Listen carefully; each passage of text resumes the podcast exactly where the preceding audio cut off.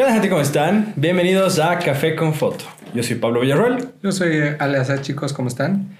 Y el día de hoy estamos en el primer episodio de Café con Foto. Bueno, eh, este podcast está hecho para... Bueno, nació de la idea de que mm, hace poco tiempo estábamos eh, Pablo y yo charlando.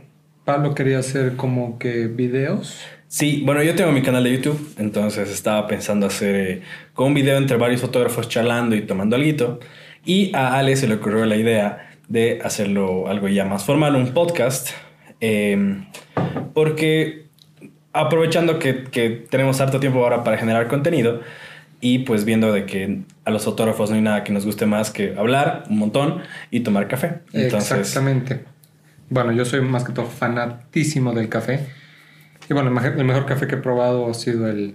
Eh, esto no tiene patrocinio por si acaso. Eh, es eh, Juan Valdés. Lamentablemente en mi ciudad Juan Valdés solo está en el aeropuerto, así que es un poco complicado conseguirlo, pero bueno, partiendo de esa del café y de una charla amena con amigos, le propuse a um, Pablo que nos juntáramos y que en vez de hacer como un video bien producido y demás, hacer como un tipo podcast, ¿no? De eh, hablar de fotografía, de, bueno, de fotografía en general, de café y aparte de todo lo que se relaciona con ellos, ¿no? Como eh, modelos. Maquillistas. exacto, y todo lo que nos afecta en la vida de un fotógrafo, ¿no? Entonces, prácticamente este podcast está hecho para, eh, más que todo, em, contar nuestras experiencias como fotógrafos, tomando una buena taza de café y bueno, también creo, eh, siguiendo la, la, idea que tuvo Pablo, invitar a fotógrafos eh, reconocidos, modelos, Exacto. Y con diferentes temáticas, porque sabemos que la fotografía es como la literatura. Cada fotógrafo tiene su estilo, su manera de hacer las cosas y se especializa en un área diferente. Entonces vamos a tener invitados de diferentes tipos, de diferentes rubros, de diferentes áreas y vamos a ver de que tanto ustedes como nosotros aprendamos un poco de todo. Entonces, como capítulo de introducción, nos vamos a presentar para los que no nos conozcan. Eh, y bueno, vamos a tener, tenemos aquí algunas preguntitas para más o menos que nos conozcan un poco a cada uno. Entonces, ¿quieres empezar? Mm, ya, bueno. Eh, bueno, para los que no me conocen, yo soy Ale Assad. Bueno, la marca es Al Assad. Mi nombre es Alejandro Assad Villarreal. Yo llevo casi como 8 años o 9 años de experiencia en la fotografía. Tengo 29 años. Creo que a mis 19, 20 he empezado a tomar fotos. Ya. Y bueno, eh, la historia de mi vida fue un tanto interesante porque yo empecé a estudiar derecho, nada que ver con la foto. Cuando uno sale de colegio eh, y llega a la universidad, bueno, yo no, todavía no había encontrado esto que es mi pasión, que es la fotografía. Entonces, eh, me metí a lo primero que, que vi, que es derecho. Mi abuelo era abogado y vi que ganaba dinero y dije, bueno, pues ¿por qué no? ¿No? Ya que no sé qué estudiar, entonces decidí a meterme a derecho. Entonces, en el tiempo que estuve en derecho, estuve tres años estudiando derecho, eh, encontré la fotografía, lo tomé como hobby. Ya yo empecé a tomar fotos con un celular. En ese tiempo era un iPhone 4, si no me equivoco. Dude, es un chingo. Sí, empecé a tomar fotos y bueno, eh, empecé a subirlos a la, en ese tiempo era famosísimo Facebook. Entonces empecé a subirlo a Facebook, a Facebook y a Facebook y vi una gran aceptación de la gente, bueno, de gente en general, ¿no? Mi, mi mamá, mis amigos, ¿no? Claro. Y eh, mm, de ahí nació y dije, bueno, hubo una época, cuando, en la universidad donde estaba, en la San Simón de Cochabamba, Hubo una época en la cual hubo un paro de seis meses que, que, estuvieron sin pasar clases. Y como yo ya, ya, ya estaba en, eh, metido en la fotografía, dije, no, esta es mi oportunidad para cambiarme de carrera y dedicarme a lo que más me gusta, ¿no? Que era la foto. Entonces, lo dejé al tercer año y bueno, con ayuda de mi madre me empecé a, que ella vive en Estados Unidos, empecé a practicar todo lo que es este, mi, esta mi pasión, ¿no? Que es la fotografía. Y eso fue evolucionando, empecé a tomar, de ahí después del, del celular, mm, trabajé para una revista donde me, pre- me prestaron la primera cámara reflex que, que, ah, que manejé, pero era básica, era una Nikon D3200, Ya. de 3100 de- o de, o de 3200 creo. Entonces, ¿qué pasó? Que bueno, ya me fui acostumbrando y me ahorré para comprarme ahí así mi primera cámara reflex, que era un- una Nikon D5300 con un 50 milímetros, que todos los fotógrafos que he visto en Típico. internet era lo que recomendaban, entonces justamente me compré ese lente y ahí empezó ya más fuerte la marca de, en ese tiempo era Alejandro Assad Photography. ahí nació, también. sí. Eh, y hablando de eso, o sea, ya les voy a contar en, en este podcast o en futuros podcasts de por qué cambió el nombre, ¿no? A, a Assad. Eh, pero siguiendo, bueno, la trayectoria, la, la cronología, eh, me, me empecé a um, empecé a tomar fotos, empecé a tomar fotos de todo, de todo lo que se moviera, empecé a hacer paisajes, niños, animales, ahí me di cuenta que no me gustaba trabajar con niños ni con animales. Ya. Eh, luego paisajes, retrato, moda y demás. Entonces, eh, cuando fue evolucionando mi experiencia, me di cuenta que lo que más amaba hacer eran tres cosas. Retrato, que me he especializado en retrato, que ya mucha gente conoce la marca de Al-Assad como eh, experto en retrato, ¿no? Eh, moda y hago algo de conceptual, que es hacer cosas medio locas, ¿no? Trabajar con fuego, maquillaje creativo, todas esas cosas. Entonces es también para salir, ¿no? De tu zona de confort y he hecho buenos trabajos con eso. Luego fue evolucionando hasta llegar a Al-Assad y ya, bueno, aquí ya me tienen nueve años después, ocho nueve años después ya trabajando de lo que más me gusta y ya puedo decir que mm, me mantengo en un 80-90% solo de la fotografía. Obviamente tengo otros emprendimientos que eh, estoy tratando de crecer, pero ya después de tanto tiempo y meterle esfuerzo, vivo de esto y bueno, eh, espero que esta pequeña introducción, un poco larga sí, pero para que me conozcan, eh, les haya servido y si tienen algunas dudas o preguntas, chicos, pueden seguirnos en nuestras redes sociales. Y bueno, yo he comentado mucho, pero tú, Pablito, ¿cómo has comenzado? Contame. Wow, yo, eh, bueno, escuchándote, pucha, me siento un, baby, ¿no? Porque yo llevo poquito tiempo, o sea, yo llevo, van a ser dos años mostrando mi trabajo en redes y subiéndolo y así, pero digamos, desde que empecé, pucha, va a ser cuatro años. Pasa que, o sea, sigue siendo poquito, ¿no? Sigue siendo...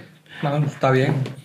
Mira, la, la- la historia es chistosa porque eh, yo nunca he sido de muchos amigos en el, en el cole. O sea, tenía como que mi grupito, Ujú. pero nunca, nunca tenía mis, mi- mis mejores amigos fijos. ubicas como que andaba con uno, con otro, con un grupo aquí y allá. Y lo que pasa fue que nos dicen, bueno, nos vamos a ir de viaje de promo, eh, cuando estaba en la promo.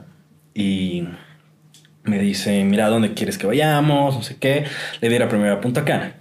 De Punta Cana dijeron no, que es muy caro, es muy lejos, bla, bla, bla. Los papás hicieron todo un desmadre. Entonces dijimos, ok, vamos a Argentina. Ah, sí, en Argentina hay un festival de esto y lo otro. ¿Punta Cana dónde es? Punta Cana, pucha, por Centroamérica, hermano. Creo que no, no es eh, Panamá o, o yo estoy hablando macanas. No, sí, creo que sí. Pero Ya. sí, sí es Centroamérica. Entonces, pucha, ir nomás aquí a, a Perú es caro, güey. Sí. Entonces, este, bueno, dijimos, ok, Argentina. Luego, no sé qué pasó, creo que era época de, de así el frío más horrible que había en, en Argentina. Entonces, ok, vamos a Brasil. Dijeron, no, que hay que tener ciertos papeles para irse a Brasil. Ok, vamos a Santa Cruz, a la frontera con Argentina. Y así cada vez estábamos más cerca. Terminaron yéndose al Chapare. Al De- Chapare, Zeni. al Chapare, dije de promo.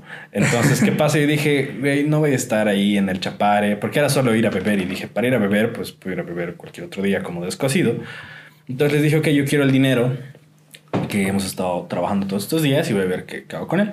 Y en el cole, porque yo salí del Laredo de teatro, teníamos una materia que la pasábamos eh, una o dos veces a la semana, que era fotografía. Igual empecé tomando fotos con mi celu, era un, este, un Galaxy S2. Ah, los y- primeritos, sí. Sí, de los primeritos, de los S. Era de S20, güey. Y empecé así tomando fotos. Es más, tengo algunas de las fotos que tomé con mi celular todavía en mi cuenta de Instagram, hasta abajo. Ah, ya. Porque me recuerdan un poquito de cómo empecé, entonces por eso las he dejado ahí. Entonces, nada, empecé y dije, wow, creo que me gusta esto. Y le dije a mi papá, che, con este dinero que tengo ahorrado para el viaje de promo, quiero comprarme una cámara. Investigamos un montón porque yo tengo un tío que es fotógrafo.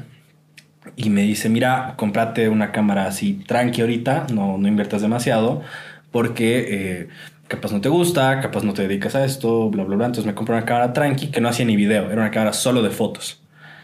Era una Canon Rebel TI. Ah, de las primeras igual de las TI. Sí, XTI era así, la, la más básica de las básicas.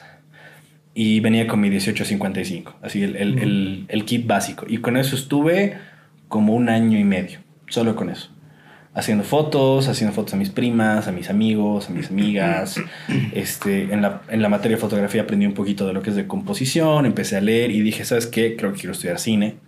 Pero dije, ¿dónde mierda estudio cine en Bolivia? ¿no? Aquí no hay no hay dónde estudiar. Y le digo a este mi profe de fotografía, che, ¿tú qué crees que puedo hacer? Me dice, métete a concursos o a festivales de cine y ve qué te parece. Le digo, ok. Y eh, justamente ese año de promo me dicen los de los de la Unifrance, eh, me enteré que tenía este festival del 48 horas. Entonces dije, me voy a meter a modo de, de, probar y entrar al área de logística. Y cuando entré, todos me decían, o sea, les digo, ¿qué estudias? Publicidad y marketing. ¿Tú qué estudias? Publicidad y marketing. ¿Tú? Ah, yo he salido de publicidad y marketing. Entonces dije, ¿sabes qué? Creo que quiero hacer esto. Y ahí en publicidad y marketing, eh, primer, segundo semestre, y empecé con un poco de todo lo que es comunicación audiovisual, lenguaje visual, ah. Etcétera. Y dije, sí, creo que me quiero dedicar a esto. Entonces, primer semestre, empecé o sea, a... empezaste ya más fuertemente en la foto cuando entraste a la universidad. Claro, empecé ah. ya a, a trabajar. Y segundo semestre, una amiga que yo conocí en un retiro me, me, dice, mi tío está llegando de España y quiere poner su escuela de modelos, está buscando fotógrafo, ¿te animas? Le dije, sí, ¿por qué no? Y me dice, bueno, me entrevista y me dice, sí, mira, han venido los mejores fotógrafos aquí, me han dejado sus currículums y sus books y todo. Entonces, a ver qué, qué me puedes ofrecer. Y yo tenía solo fotos que había hecho con mi 1855, eh, con mi TI. Y me dice, sí, mira, me gusta tu ojo, estás chango, eh, tienes harto para aprender todavía. Normalmente eso te lo dicen siempre para causarte un poco de pánico. Y... Ah, y me dice, mira, te quiero contratar. Le digo, ok, perfecto, ¿cuándo empezamos a hacer las fotos? Porque yo supuse que era para hacer fotos. Claro. Y me dice, ok, empiezas el viernes a dar clases. Y yo, ¿qué? ¿Perdón? Así, has dado clases, ¿no? veo obvio, pues, ¿con quién crees que estás hablando? Le digo, ¿no? Y me dice, sí, el viernes empieza. Entonces estuve como tres, cuatro días sin dormir, así quemándome las pestañas, leyendo sobre pedagogía, sobre fotografía, sobre los conceptos básicos. Y dije, güey, al final el que enseña aprende doble. Entonces, a partir de ahí fue que una de mis primeras fotografías fueron a, a una exnovia que, que, que estaba en ese entonces, que le hice a ella las primeras fotos, a una amiga de ella y luego a mis, a mis alumnas. Entonces ya con 18, 19 años empecé a dar clases y ya tenía mis alumnas. Y este, he dado clases dos años y pico, más o menos. Y, he, dado ya a ocho generaciones de, de alumnas. Mm. Tengo alumnas de arriba de 50 años que ven por la, que ven por la calle. ¿Cómo está, profe? Me dicen. Y yo así, güey, tengo 21. Che, señora, me está diciendo de usted, ubicas. Entonces así. Y Básicamente todo fue autodidacta, todo fue por YouTube. Eh, tomé algunos cursos en Skillshare, que es una plataforma como Netflix. Tú pagas una suscripción mensual y tienes todos los cursos que quieras. Ves todo lo que te dé la gana, pero todos en inglés. Entonces igual me vi forzado como que aprender inglés un poquito. Eh, tomé cursos de fotografía, los primeros que aparecían y eran de retrato, de iluminación, de esto, del otro. Y eh, los primeros contratos que tuve, güey, esas fotos, ah, estaban así horribles. Ya no sé cómo me pagaron por esas fotos. Porque eran, eran fotos de conciertos y eran de noche. Y con un 1855 no puedes hacer esas barbaridades. Y peor con la cámara que tienes en esa época. Exacto. Entonces mi ISO a 3200, mi... Horrible, horrible. Y ahí fue que conocí a otro fotógrafo, que bueno, ahorita es fotógrafo Richie. Ya. Yo lo conocí tomándole fotos porque le tomé fotos a su banda. Y él enamorado, así, me encantan tus fotos y no sé qué. yo, sí, no, que estoy aprendiendo, bla, bla, bla. Entonces, con esos trabajitos, así que las fotos realmente, perdón si alguien me está escuchando y ya le, le, le, echo esas fotos al principio, pero de alguna manera se empieza. Y ya luego empezó a ahorrar, me compré ya la cámara que tengo ahorita, que tampoco es una cámara muy, muy profesional, es una T5i, o sea, cinco modelos más arriba de la que tenía antes, pero con un buen lente, que es un 50 milímetros 1.4, que es arito dorado. Entonces sí, sí es un buen lente. Ya. O sea, es un lente premium en una cámara chafa, ¿no? O sea, yo el único lente 1.4 que tengo es el 35 milímetros de Sigma, de la serie Art. Pues son, una maravilla. Entonces ya con eso empecé a tomar otros cursos ya de edición, de retoque, igual muchos cursos en inglés en YouTube. Y ya poquito a poquito dije, ok, eso es que creo que ya mi trabajo está decente como para empezar a mostrarlo en redes. Y, ya empezar a cobrar. Y empezar a cobrar bien, porque cobraba muy barato. Y, o sea, yo, hasta yo lo tomaba de hobby al principio. Ya luego dije, ok, mi trabajo sí, sí está decente. Y empecé a subirlo a, a Instagram. Claro, es a que. Facebook y ya empecé a crecer. Claro, todos eh, empezamos como hobby. Sí, básicamente. Entonces, esa, esa es mi historia, básicamente. Me, me, compré mi. Bueno, me ahorré y con una parte. O sea, una parte la pagué yo y la otra parte me la pagó mi papá. Y compramos todo de golpe. Así me compré flash, este, pedestal, mi octabox, trigger, mi lente, mi cámara, todo así de golpe de putazo. Y dije, ok, con esto ya doy para unos años. Sí, justamente igual. No sé si es un error o no, pero cometí es lo mismo. Prácticamente me siento identificado con tu historia. Ya. Porque igual, eh, empezando por el punto de que, eh, ¿cómo aprendí foto? O sea, está, seamos honestos, acá en Bolivia, me animo a decir en Bolivia, no existe una buena escuela, o bueno, no hay una escuela, instituto, universidad que te diga, ah, ya, estudias con nosotros, vas a ser licenciado en fotografía. No, claro, no, hay, existe. no existe. Tendríamos que irnos a los países más cercanos, eh, Chile o Argentina, Exacto. eh, que, que he averiguado. Me quería ir a México también por justamente tener ese título de licenciado, pero lamentablemente el, el peso, lo que no te logra avanzar es el tema de que no, es, es muy caro el dinero. Sí. Entonces, eso como primer punto. Yo igual aprendí, eh, no, bueno, solo pagué un curso, pero esta era en Doméstica, hay una página que se llama Doméstica. Uh -huh. Pagué un curso, pero esto, esto yo lo pagué justo mucho después ya de saber lo que estaba haciendo, porque cuando yo empecé la foto, eh, todo fue gracias a YouTube y Google. Básicamente. Todo era YouTube y Google, YouTube y Google, YouTube y Google.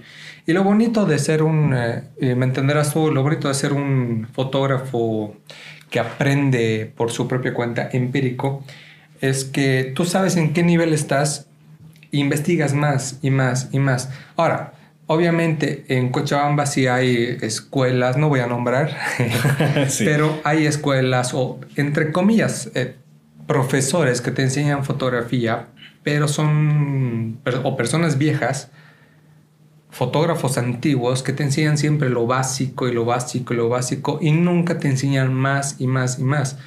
Bueno, yo tomé un, eh, un curso con un señor, tampoco voy a decir el nombre, uh -huh.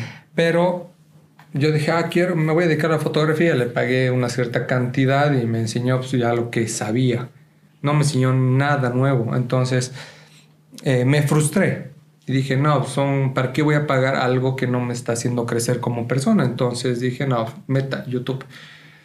Y eso sí, eh, en contenido en YouTube de habla hispana para fotografía no hay tanto. Ya recién están apareciendo fotógrafos españoles, alguno que otro latinoamericano, pero sí, eh, como consejo para todos los que nos están escuchando es que busquen también eh, información en habla inglesa. Ahí yo he practicado sí. mi, mi, mi, fotografía, he aprendido mucho. Por, por, ejemplo, Peter McKinnon cuando hacía fotografía, de fotografía, de, fotografía sí. de él aprendí cosas increíbles. Ahora se dedica más a lo que es videógrafo, ¿no? Sí, hacer reacciones de videografía, sí. Pero sí, Peter McKinnon es eh, Peter McKinnon un referente es increíble. increíble.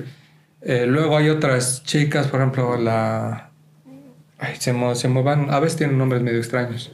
Sí.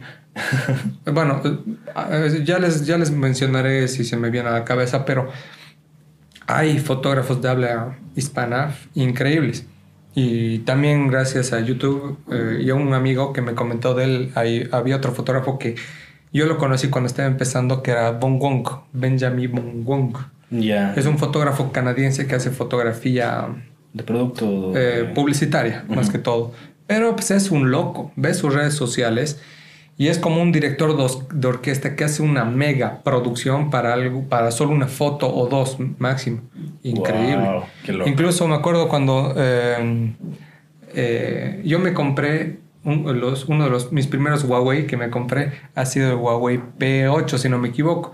¿Por qué? Porque justamente Huawei lo contrataron a Benjamin Wong Wong y él hizo una foto increíble con su larga exposición de una, o sea, puso en un pedestal el celular y atrás eh, la modelo estaba bien eh, posando con un vestido negro y atrás eh, sus colegas de la producción estaban con palos de fuego y la foto final era la misma chica así vestida muy bonita con alas de fuego. Entonces se quedó cabroncísima. Entonces dije, no, yo quiero este celular. Entonces me compró justamente ese celular. Y así, o sea, buscando por internet hay mucho talento de personas de habla inglesa que te enseñan y demás. Y bueno, más o menos así es como yo también aprendí fotografía.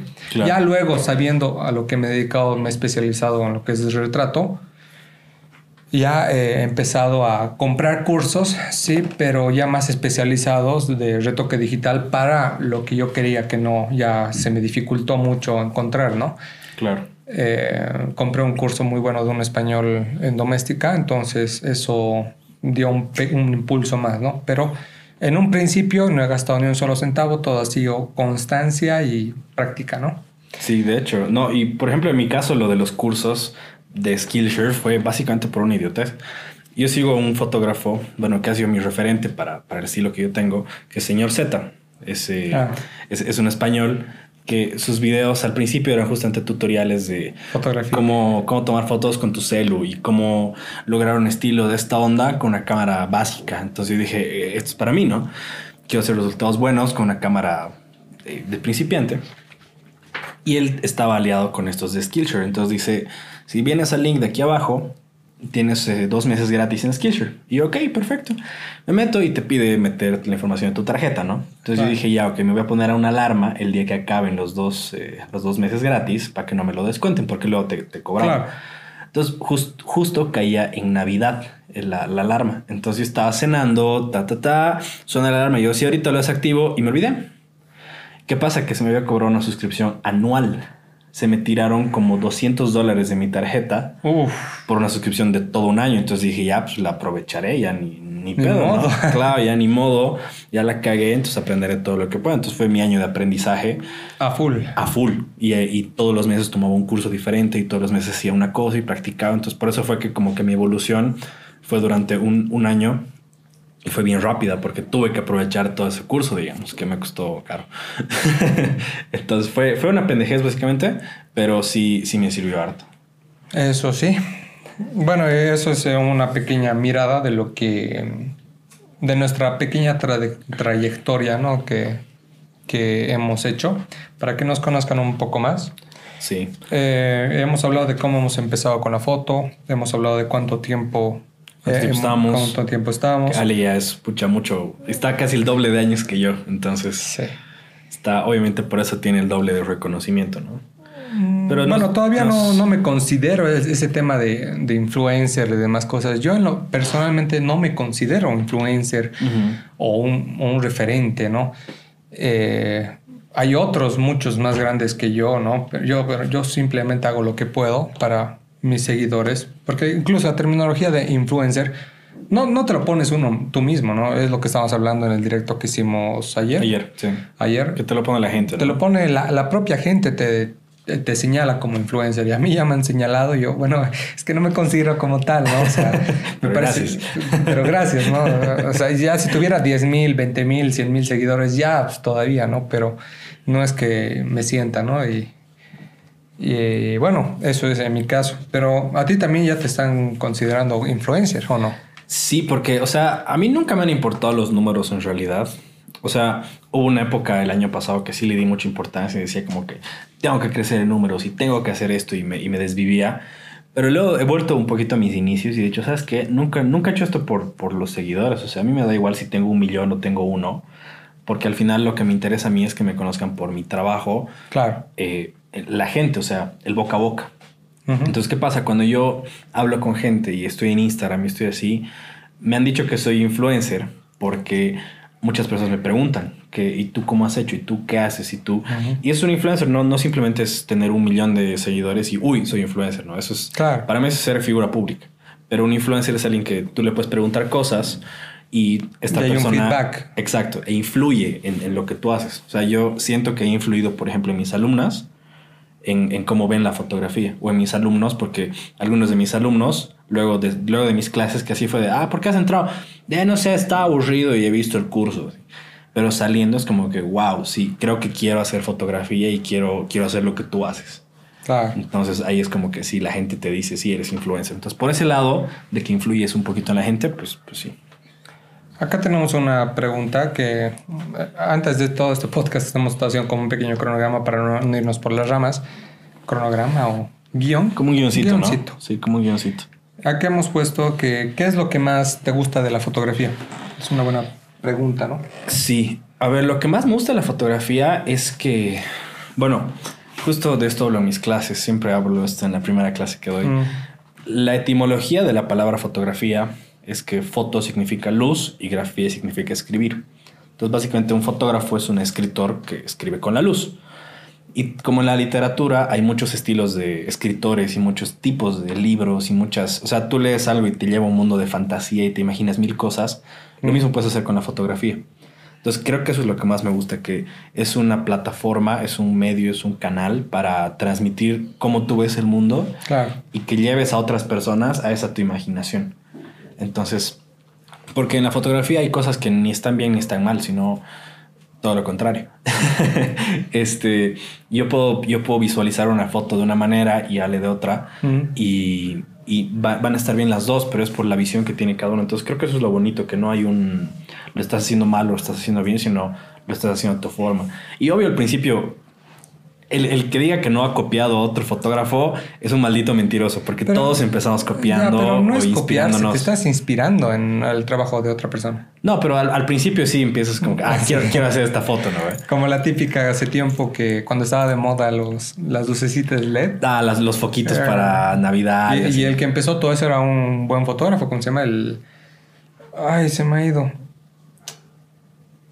Se me fue el nombre de el, que inventó lo de las fotos LED.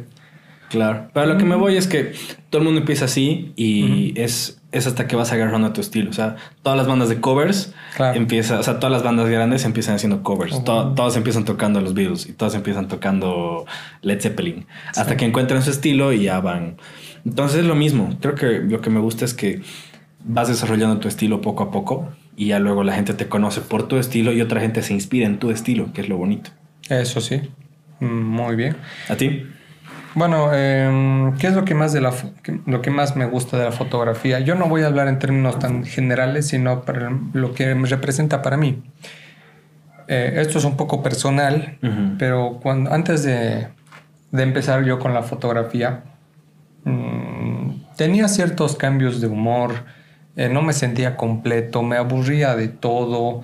Yo soy una persona que se aburre fácilmente de todo, ¿no? Sí, te creo. Eh, me aburro muy fácil. Entonces, ¿qué pasó? Cuando yo encontré con la fotografía, encontré esa, eh, ese dinamismo. A ver, por ejemplo, yo antes de, de, entrar a lo que es el tema de la fotografía, yo antes hacía otras cosas también relacionadas con el arte, pero nunca me terminé dedicando a ello porque me aburría un claro ejemplo, antes de ser fotógrafo, me creía diseñador gráfico. Yo jugaba con Photoshop y me creía diseñador gráfico, hacía mis montajes y demás cosas. Eh, antes de eso eh, me consideraba, bueno, actor, actor, eh, actuaba, ¿no? O sea, y la gente decía que me iba bien. Entonces, empecé actuando en cortos de amigos y todo fue evolucionando hasta que hice una película, nada muy grande. Eh, eso era cuando tenía 17, 18 años. Wow. Eh, feto. Entonces, nada muy grande, bonita experiencia, me pagaron todo, ah, pero me aburrió igual. Y antes de ser actor, eh, yo me metí igual en una escuela de modelaje. en ese tiempo eran vacaciones a mis 15, 16 años. me metí a esa escuela de modelaje. Salí como modelo, pero nunca ejercí porque me aburrió. Entonces... yo me, me, aburrí de todo eso muy fácil. Entonces, cuando encontré la fotografía, eh, lo bonito es que siempre era algo nuevo. En mis producciones conozco gente interesante, tengo un equipo bello de trabajo. Emily, si está escuchando esto, te amo. es mi maquilladora, trabajo muy bien con, con ella. Eh, conozco gente nueva, clientes muy buena onda, hasta tus propios seguidores que te ayudan. Entonces es un dinamismo distinto a lo que estaba acostumbrado y dije, no, pues aquí ya no, no, me aburro, entonces aquí me quedo. Entonces me dediqué justamente a la fotografía porque ya sentí que me sentía completo y no me aburría. En cada producción que tengo me contratan y la pasamos brutal, eh, reímos, eh, Yo tengo esa filosofía, ¿no? De que estás haciendo una sesión de fotos no solo eh, para trabajo ya tomar fotos y listo, ¿no? Tienes que empatizar con tu cliente, tienes que comunicarte con él, hablar, reír, porque al fin y al cabo es una experiencia nueva para muchos en ciertos aspectos, porque bueno, en mi Instagram podrán ver a pura chica bonita, no modelos y demás cosas. Pero yo lo que muestro en mi Instagram es el 20% de mi trabajo en general, ¿no? Muchas chicas me contratan de, eh, que no son modelos y que se sienten cohibidas y demás cosas. Entonces, esa experiencia de tratar con gente nueva, escuchar historias, eh, incluso muchas de, de mis modelos e incluso de mis clientes se han vuelto a amigos míos muy cercanos y demás cosas. Entonces, eso es lo que me gusta de la foto. Sí, ¿no? De, que no solo es el trabajo, sino conectas con gente y, y lo que suceda, ¿no? De tu equipo de trabajo. Eh, incluso conoces a otros colegas, digamos, como eh, que, que, son afines, ¿no? A la fotografía, puede ser videógrafos, maquilladores, otros artistas, hasta asistentes, ¿no? Hasta, empatizas con tus asistentes, que es el güey que solo te agarra las luces y te puedes llevar increíble con él. Exacto. Y, justamente, entonces, en mi caso, y por eso yo me metí a la foto y me quedé ahí, ¿no? Porque si no hubiera seguido buscando algo que donde quedarme, ¿no? Porque en ese tiempo yo me sentía perdido. Pero con la fotografía, en mi caso, eh, no me voy a poner sentimental, pero sí, me, yo me encontré ¿no? Encontré esa estabilidad que, quise siempre. Y bueno, hay un dicho, si trabajas de lo que te gusta, nunca vas a trabajar en tu vida, ¿no? Exacto. Entonces, yo tengo la fortuna, o bueno, tenemos la fortuna de que podemos dedicarnos a algo que amamos y que nos paguen todavía, ¿no? O claro, vivir de ello, ¿no? Que claro. es más bonito. Y algo que, sí me, me, ha gustado mucho que has dicho es, por ejemplo, de las maquilladoras que mm llegas a, llegas a conectarte con una y ya es tu, es tu duple trabajo perfecto. Porque saben cómo trabajas. Yo, por ejemplo, trabajo con Andy. Andy, si estás igual escuchando, un beso. Este, y pucha, es, es así como si hace un clic ese rato que hemos trabajado juntos. Hicimos una primera producción porque sí, ya yo... Y, y, por ejemplo, eso de los seguidores es increíble porque yo encontré esa modelo por, por Instagram. Claro. Así de, hey, me recomiendan una modelo primero la modelo. Ah, ya. Me recomiendan una modelo que tenga ojos grandes, tal, sí, tal. Y la conocí esta mi maquilladora, trabajamos juntos y fue un clic. Ella sabía inmediatamente cómo yo trabajaba, qué me gustaba, yo sabía qué le gustaba a ella y dije, ok, aquí me quedo. y por más que he colaborado con otras maquillistas, ella es como mi maquillista de cabecera. Entonces, me te va a pasar lo mismo con Emily, que ya sabe totalmente cómo trabajas y cómo eres y qué hacer y qué no hacer. Entonces, o sea, te haces tu equipo de trabajo bien lindo. Igual tengo mi, mi, mi asistente ya predeterminado que sabe cómo trabajo, que me ayuda con las cosas. Entonces vas desarrollando un flujo de trabajo con tu equipo también que es bien lindo de, de desarrollar, ¿no? Yo, por ejemplo, con Emily lo que amo de nuestro trabajo en conjunto, porque yo la conocí cuando ella estaba empezando y hemos prácticamente crecido juntos. Eh, he empezado a trabajar ya, bueno, ahora que trabajamos, cualquiera, digamos, una chica va, me contrata a mí, no sabe que donde Emily tú dices, ah, tengo sesión con el Ale, ¿no? Ella automáticamente maquilla como es mi estilo, como a mí me gusta, ¿no? Exacto. Justamente hay esa conexión de tu equipo de trabajo, que eso es lo más importante, que cuando ves la foto final, no solo es el trabajo del fotógrafo, es, un, trabajo, conjunto. de todos, del maquillador, del asistente, de, todos, ¿no? Hasta de la modelo, ¿no? Hasta, que colabora en Claro, de la propia modelo. Eh, entonces es un trabajo en conjunto que ese es el resultado final de la fotografía, ¿no? Es lo que ves. Entonces, no, el crédito no se lo puede llevar todo solamente el fotógrafo, sino que es tu equipo de trabajo y encontrar una persona que se adapte a tu estilo, a tu flujo de trabajo y, bueno, no solo se adapte, sino adaptarse mutuamente, es genial. Exactamente. Bien, me está gustando mucho este primer episodio y tenemos algunas preguntitas de Instagram que nos han hecho.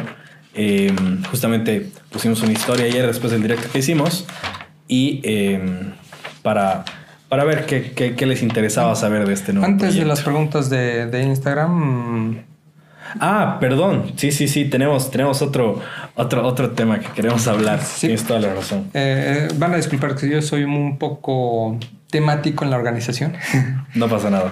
Eh, bueno, recordarles que, bueno, si, si, van a hacer preguntas, pueden hacerlo. Aquí ya tenemos algunas escritas. Sí. Pueden hacerlo a través de nuestras eh, redes sociales. En Instagram estamos con eh, Pablo Villarro barra baja foto.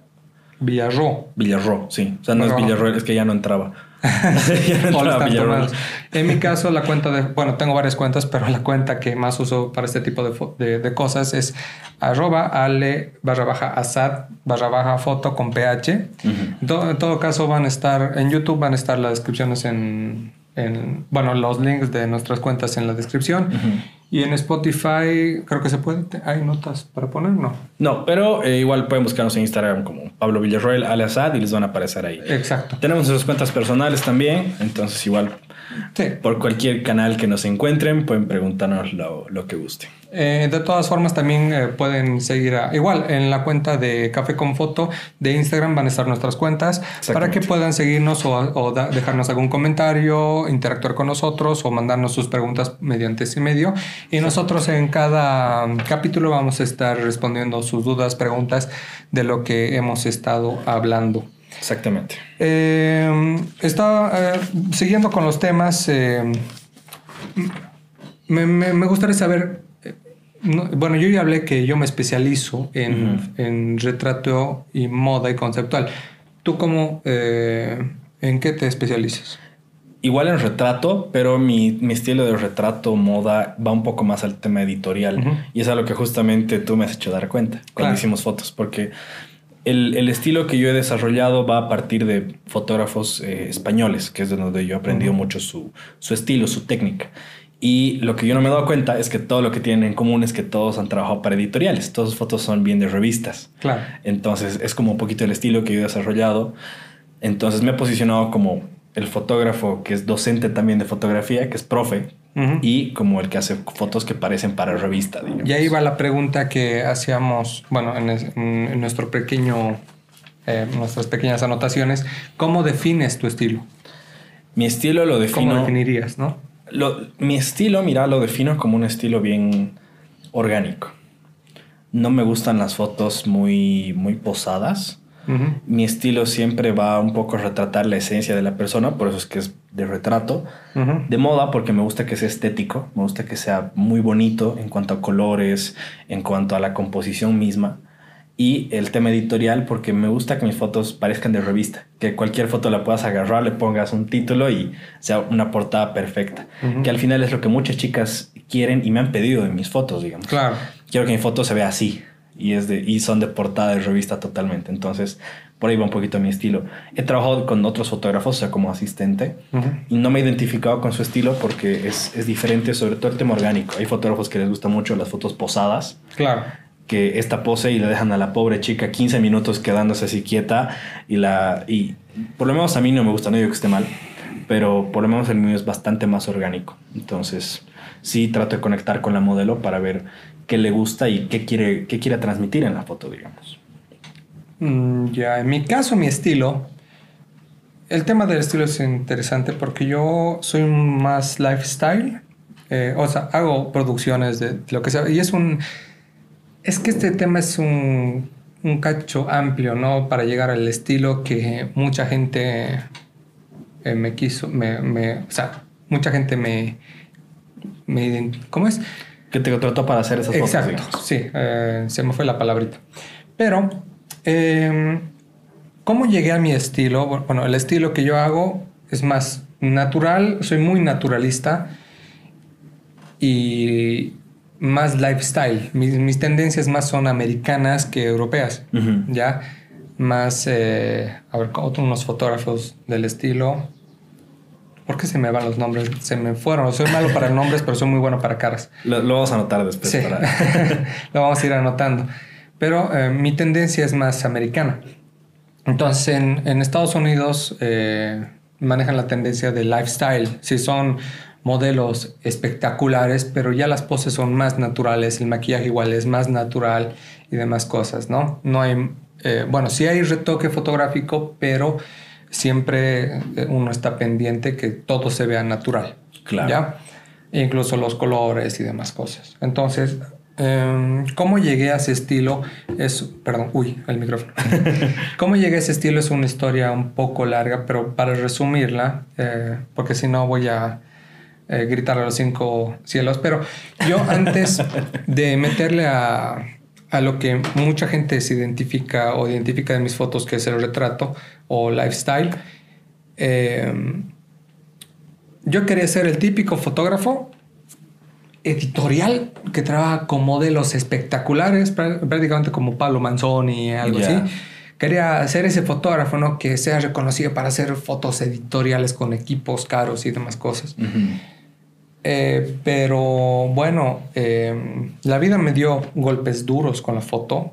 La industria de la moda en ese punto es demasiado envidiosa, demasiado, eh, perdón por la mala palabra, jodida, ¿no? Sí, bueno, yo, ¿cómo empezó todo esto? Ay, no voy a decir marcas, nombres ni nada, pero yo me metí a un, a un evento, ¿no? De, de moda, donde dije, chicos, quiero trabajar gratuitamente. Yo les decía, chicos, les mandé este mensaje para trabajar gratuitamente y demás cosas.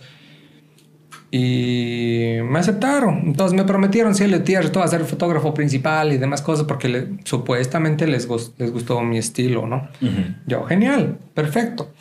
Entonces, ¿qué pasó? Que eh, antes de que suceda este evento, me dicen, no, Ale, ya vamos a prescindir de tus servicios, hay otro fotógrafo y demás no. cosas. Entonces prácticamente me bolearon por otro fotógrafo, ¿ya?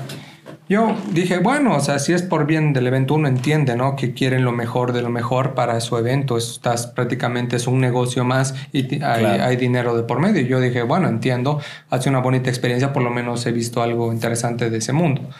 Genial. ¿Qué pasó? Que, bueno, eh, una de las organizadoras muy buena onda me dice, mira, tal persona eh, tiene vacante para que le ayudes en la producción. ¿Te animas? Yo ya, ya no trabajaría para el evento, sino para una persona encargada de la producción. Yo, genial.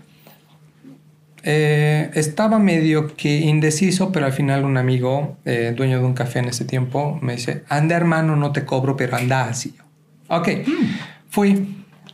Eh, después de tomar el café, no gané un café gratis. Entonces fui al evento, me, eh, me- me prestaron una cámara y empecé a hacer más que todo backstage de todo este evento. La experiencia fue interesante, todo, pero ya- yo ya estaba separado de la organización de este evento de moda, trabajaba más que todo para la producción. Claro. Y empiezo a indagar y averiguar y, y digo, ¿por qué me han boleado? No, porque ya no querían trabajar conmigo. Y bueno, me comentaron que justamente por contactos, entre comillas, me habían boleado porque el, el- el tío de no sé quién, del papá, de la madre de no sé quién tenía contactos. Obviamente ahorita no voy a decir qué para que no se sientan identificados, Claro. pero justamente por esos contactos me bolearon. O sea, lo que he entendido es que no daban eh, oportunidad a un talento eh, nuevo que estaba emergiendo y solo por ser el, el primo del tío del cual lo metían a, a otro fotógrafo y, em, y ya, ¿no? Eh, y a mí me bolearon y eso en ese tiempo me impactó mucho porque prácticamente me deprimí porque dije, si tú no tienes contactos, no eres na- nadie en el mundo, no existes. Obviamente hablo en ese, en ese rubro, ¿no? Del, del- la moda, la belleza, ¿no? Entonces yo me deprimí, incluso casi me hace dejar la fotografía. Ese tiempo me deprimí, puta. Entonces dije, ¿por, cómo, ¿por qué voy a seguir con la foto si para crecer en cualquier ámbito artístico necesitas contacto, ser hijo de alguien o ser primo de alguien? Claro. Entonces yo me deprimí. sí. yo me deprimí, feo. Pero bueno, empecé a, a trabajar y demás cosas. Trabajé para este productor, me enseñó muchas cosas, le agradezco infinitamente. Pero bueno, para no ser el cuento largo, eh, pasaron ciertas cosas que me hicieron distanciarme de este mundo de las pasarelas, la belleza y demás cosas. Claro. Y, y, justamente fue también la época en la cual yo estaba Igual en mis primeros años de publicidad y marketing, para los que no sepan, Pablo y yo estamos en la misma carrera, ahí nos conocimos, nos hemos conocido en la universidad. Exactamente. Sí, en la U básicamente. En la U nos, hemos conocido. Entonces, eh, justamente fue en esa época en la cual yo estaba estudiando publicidad y marketing. Y terminando creo que el primero o segundo semestre, si no me equivoco, me paro y digo, necesito diferenciarme.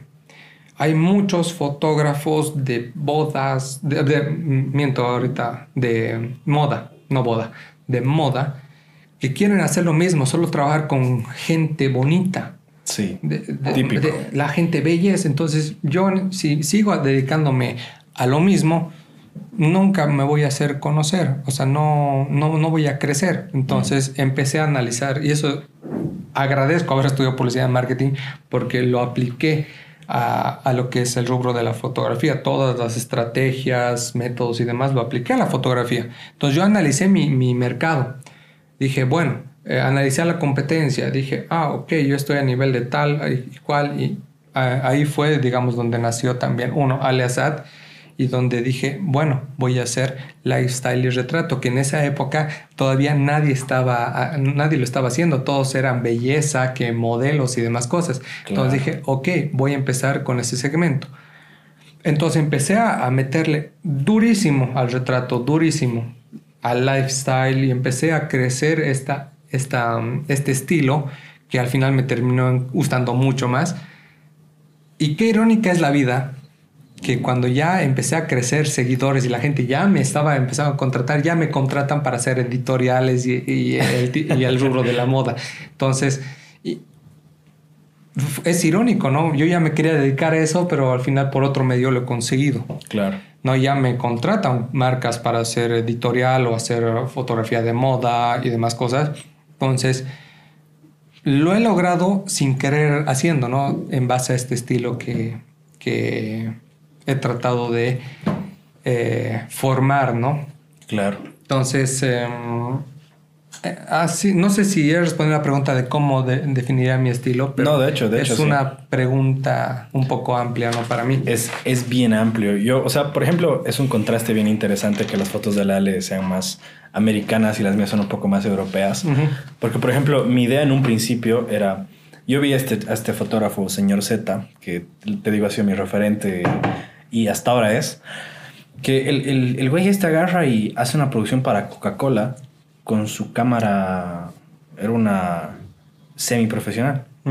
Y ya, ¿sí? no tenía luces, no tenía asistente, no tenía nada. Y las hace con una amiga, así con, con la mejor amiga de su novia. Producción para Coca-Cola, güey. Y la agarra y le dice a su amiga, ponte algo rojo, vamos a ir aquí, hacemos unas fotos, listo, chao. Y dije, eso quiero hacer. Quiero hacer fotos eh, o sea, producciones que parezcan enormes y que sean bien producidas, con, con cosas así súper simples. Y como tú dices, irónica es la vida que me identifico harto con eso, que ahora sí me han contratado para producciones que, pucha, tengo que llevar asistente y tengo que llevar luces y esto y el otro. Pero, digamos, la, la, la cuna de, de, mi pasión por la fotografía ha sido poder, por así decirlo, correr un, un Fórmula 1 con una petita, digamos.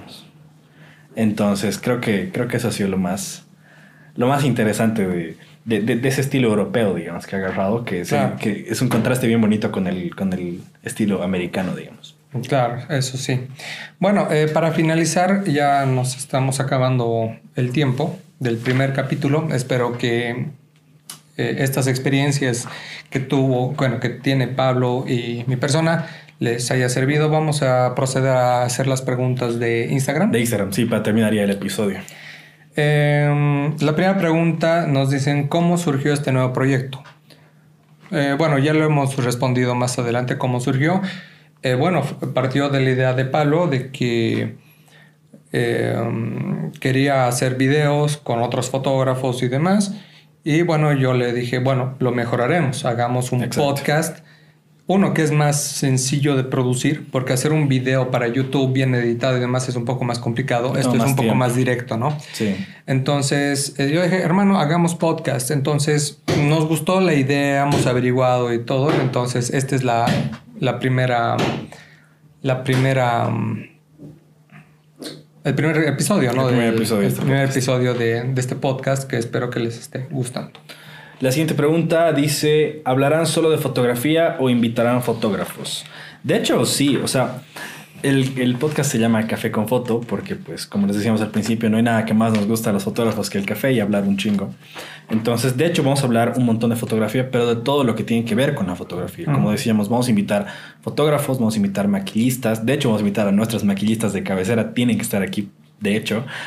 Eh, a modelos, porque es interesante también saber sus experiencias. No no queremos que sepan todo el tiempo qué es estar detrás de la cámara, sino también que es estar delante.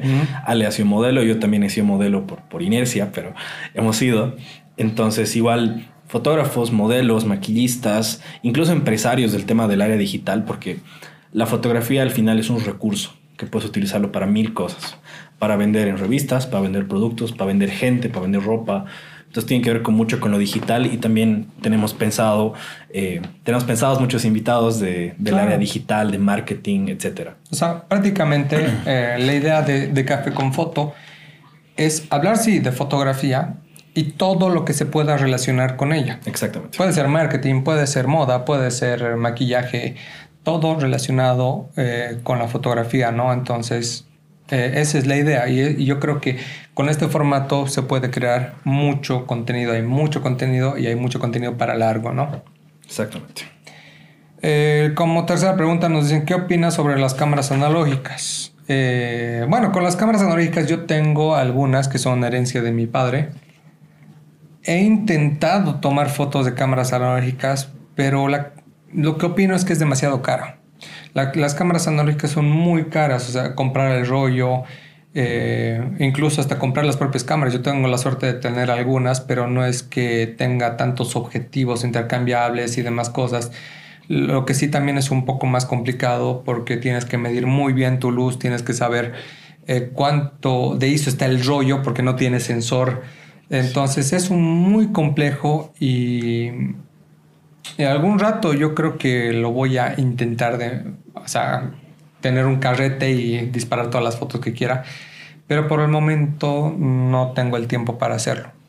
En mi caso, pues yo le tenía una especie de amor-odio a las cámaras analógicas, porque siempre he dicho, es como el inicio de todo lo que vivimos ahora de lo digital y todo, entonces sí, sí está cargado de historia, pero dije, o sea, ahorita ya como que no es muy útil, es más por, por darte el gustito de tener una cámara analógica y tomar fotos así.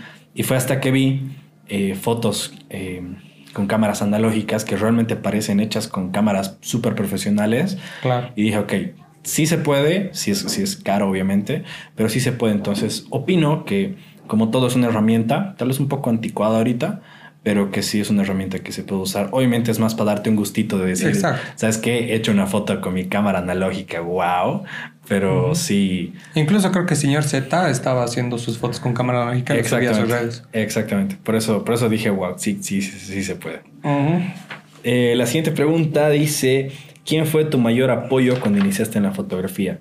Eh, mi mamá, de hecho, de hecho mi mamá. Justo tengo mi primer tatuaje, es en mi tobillo, son unas alitas que simbolizan justamente eso, que mi mami fue la que me dio el apoyo a, hacer esto, porque mi familia, eh, por el lado de Villarroel, eh, es, todos son ingenieros. Mi papi era ingeniero industrial, mi hermano es ingeniero petrolero, eh, mi primo más cercano es ingeniero civil, todos mis tíos eran ingeniero mecánico, ingeniero esto, ingeniero el otro. Y yo tenía que estudiar ingeniería. Todo mi año de promo en realidad estudié programación y robótica para ser ingeniero mecatrónico. Pero ¿qué pasa? Encuentro, encuentro en la fotografía esta, esta mi pasión y digo, ¿sabes qué? Quiero, quiero irme a este lado. Y al principio mi papá me dice, no, vas a desperdiciar tu vida, ¿qué estás haciendo? No vas a ganar plata, te vas a morir de hambre, y no sé qué. Y mi mamá fue la única que me dijo, ¿sabes qué? Así sea zapatero, sé el mejor zapatero. Y me dijo algo que me quedó muy marcado, que es, si haces lo que te gusta, vas a ser bueno. Y si eres bueno, te van a contratar. Y es la lógica más simple del mundo. Y es cierto. Si haces lo que te gusta, vas a ser bueno. Y si eres bueno, te van a contratar. Eventualmente. Obviamente hay altibajos, hay épocas buenas, hay épocas malas, como, como en todo. Pero si haces lo que te gusta, realmente, como decía Lale, no vas a trabajar. Entonces, en mi caso fue eso, mi mami. Eh, me robaste la respuesta. En mi caso también eh, la que más me apoyó durante mi carrera de fotografía fue mi madre, que le agradezco mucho. Gracias a ella hago lo que me gusta. Eh, y también es prácticamente la copia idéntica de tu historia. Sí. Ya, porque cuando estudiaba Derecho y tomé la decisión de dejarlo ya Derecho, mi papá no quería, casi me peleo, incluso me agarra de la polera, no, vas a dejar la fotografía. Entonces, yo Mm, no le hice caso y mi mamá contra un apoyo. Mi mamá, yo le dije, mami, quiero hacer fotografía. Ella me mira, me dice, ya, te apoyo. Eh, pero no vas a, no, bueno, ella dice, no me vas a hacer gastar dinero. es que me apoyó tanto, o sea, un apoyo moral como financieramente, porque cuando empecé a tomar fotos, la que me apoyó con mi primera cámara y con la segunda y prácticamente mitad y mitad de inversión, o casi todo, no mentira, pero mitad y mitad de inversión en, lo que se refiere eh, cámaras fotográficas, laptop y demás, porque son elementos muy caros. Sí. Eh, fue ella quien me apoyó. Yo ahorita no estuviera prácticamente viviendo de lo que me gusta si no fuera por ella. Entonces, eh, hace poco vino ella, estuvimos hablando y me he sentido feliz porque prácticamente ella me dice que estaba orgullosa de lo que hago. No hay nada más bonito que eso, ¿no? Porque ya cuando tú, con tu trabajo, que, sabes que te han apoyado, les compras algo o les invitas una, una cenita con, con tu esfuerzo, pero que, que tu mamá es la que te ha dado ese apoyo, es, es, es lo más bonito del mundo. Claro hemos viajado juntos y bueno, yo ya en ese punto ya no dejé que ella, ella, vino con dinero de Estados Unidos para invitarnos a mi hermano, a mí, ¿no? Pero yo traté de no dejarle que se corriera todos los gastos, ¿no? Del viaje. Entonces yo dije, no, voy a, mami, aquí está, yo te apoyo y justamente tenía ese dinero ahorrado para ella, para, para viajar con ella, ¿no? Entonces eh, fue como si yo hubiera hecho una inversión en mí. Exacto. Y bueno, yo ya se lo estoy retribuyendo, ¿no? Entonces lo que más le voy a agradecer a mi madre es que ella fue la que eh, me apoyó, ¿no? En este, en este mundo de la foto porque yo en esa época no tenía apoyo de nadie, nadie creía en mí. La familia de mi padre me decía, ah, ¿de qué vas a vivir? ¿Vas a tomar fotos y las vas a vender afuera de las iglesias? ¿O qué vas a hacer? o en los años deportivos de los colegios. O creían que yo iba a ir a la plaza a tomar fotos con mi pequeña impresora. Y bueno, actualmente ya pude cambiar esa mentalidad de, no sé si de toda mi familia, pero parte de ella. Entonces, cuando ya le he sentado de nuevo a mi papá, papi, esto es lo que hago, le muestro mi trabajo, y me dice, ah, tienes talento. Entonces, ya le cambié esa mentalidad y bueno, eh, se le ocurre ya apoyarme en este ámbito artístico que tengo, ¿no? Entonces, esto es un consejo que les quiero dar a todos los que me escuchan. Mm, por nada en el mundo estoy diciendo que la familia de mi papá es mala o mi papá es muy malo. Exactamente. Simplemente que tuvieron una mentalidad, mm, podemos decirlo, no retrógrada, cuadrada. cuadrada. Retrógrada suena feo, sino cuadrada, ¿no? Porque en sus tiempos de esa manera es como veían la fotografía. Claro. Ahora la fotografía ha ido evolucionando y se vive de otra manera, somos de otra generación. Entonces, tienen motivos como que para su hijo que se dedique a algo que no les gusta de su perspectiva, tienen motivos y se les entiende. Pero cuando ya cambias esa, esa perspectiva a, tu, a tu familia, dices, ah, bueno, sí puede, lo puede lograr, Entonces es un, un sentimiento también interesante. Sí, sí, de hecho, y me, me identifico mucho porque No, ¿eh? mi papá, igual cuando entendió mi trabajo, fue mi apoyo económico, digamos. Con él, a Ah, mitad compré mi ve. cámara y todo. Y al principio mis tíos igual eran como que, ¿qué, qué- qué vida? estás estudiando? Publicidad y marketing y soy fotógrafo. Ah, qué bonito. ¿Y, y qué haces? Y yo, o sea, trabajo en esto y lo otro como... Ah, cool, tú haces esos diseñitos, esas cositas, ¿no? Es como, no, pero... Sí, es o que sea, n- no toda, ya la gente, luego- no toda la gente va a entender eso. Claro, pero luego eventualmente ven que, como te digo, realmente te gusta lo que haces y notan esa pasión y ves que ven que te estás esforzando y ya hasta mi tengo algunas primas, digamos que ahorita ya están grandecitas que, que vieron cómo yo empecé y eran como que, ay, qué bonito con su camarita y no sé qué, y ahora es como que, wow, mi primo hace esto, hace lo otro. Entonces ya como cambias un poquito la mentalidad dentro del núcleo de tu familia, porque, güey, hay gente que vive de jugar videojuegos ahora. Entonces, ya, ya son épocas diferentes y, y se puede. Entonces, sí, sí, me, me identifico harto con eso. Claro, eh, volviendo al tema del consejo, eh, si tú piensas, eh, bueno, varias veces yo quería renunciar a la fotografía, pero esto es ya para otra historia, pero em, si tú sientes, y no solo hablemos de fotografía, eh, de cualquier pasión que tengas, pintura, música, Danza, cualquier danza, teatro, lo, que sea, em, si tú piensas que eso es lo correcto para ti, realmente de corazón, lucha por ello.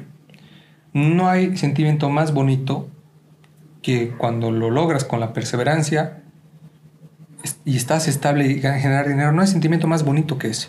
Sí. ¿Ya? Entonces, la lógica es luchar por tus sueños porque se puede. Yo lo hice, Pablo lo está haciendo. Y hay un montón de gente que lo está haciendo en todos los rubros. Entonces, sí. Por eso te digo, ese, ese tatuaje de mi, de mi tobillo es, es clave para mí porque significa eso. Si, si haces lo que te gusta, vas a ser bueno y si vas a ser bueno, te van a contratar. Bueno, y como última pregunta, nos dicen eh, en Instagram, ¿qué te inspira? Lo dejo esta pregunta también para ti empezar, porque yo todavía no me decido. Sí. Yo ya lo tengo muy claro porque inspirarme para mí es un proceso bien, bien cotidiano.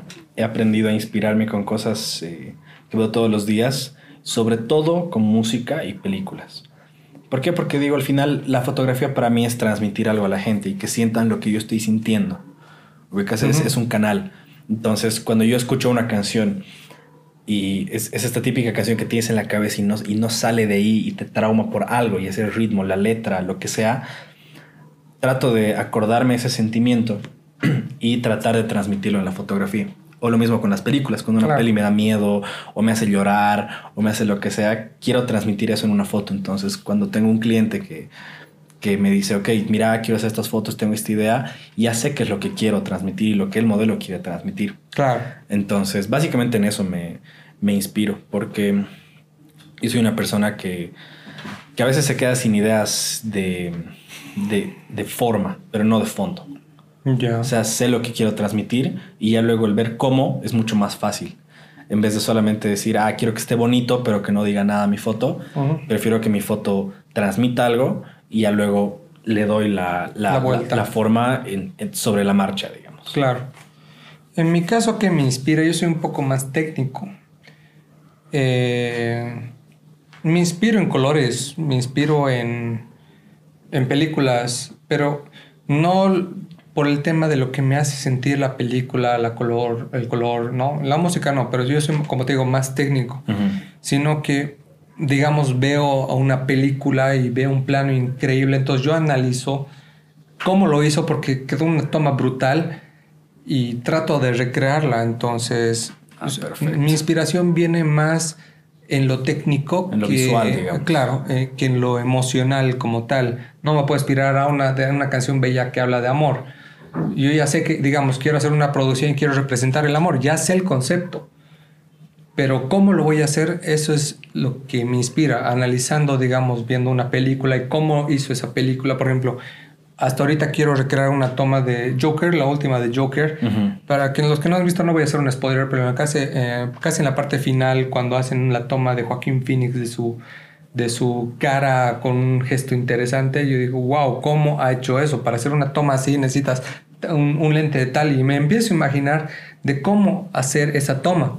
Entonces ahorita es la que quiero, me, inspiro de, esas cosas técnicas, que es lo que quiero hacer y lo pongo en la vida real. Igual, por ejemplo, la producción que hicimos del Joker, nos hemos eh, inspirado, yo en mi caso para la edición me inspiraron los colores de un tono medio verdoso, amarillento, y, o sea, yo me inspiro más de lo técnico porque de lo que quiero hacer sentir ya, ya lo puedo ver de otra manera, ¿no? Entonces, porque yo soy un, es que yo soy un cacho más perfeccionista, me gusta que todo salga impecable, ¿no? Claro, buenísimo. Eh, eso en mi caso, eso es lo que, no sé si se me ha entendido, pero... Sí, sí, se te ha entendido perfectamente.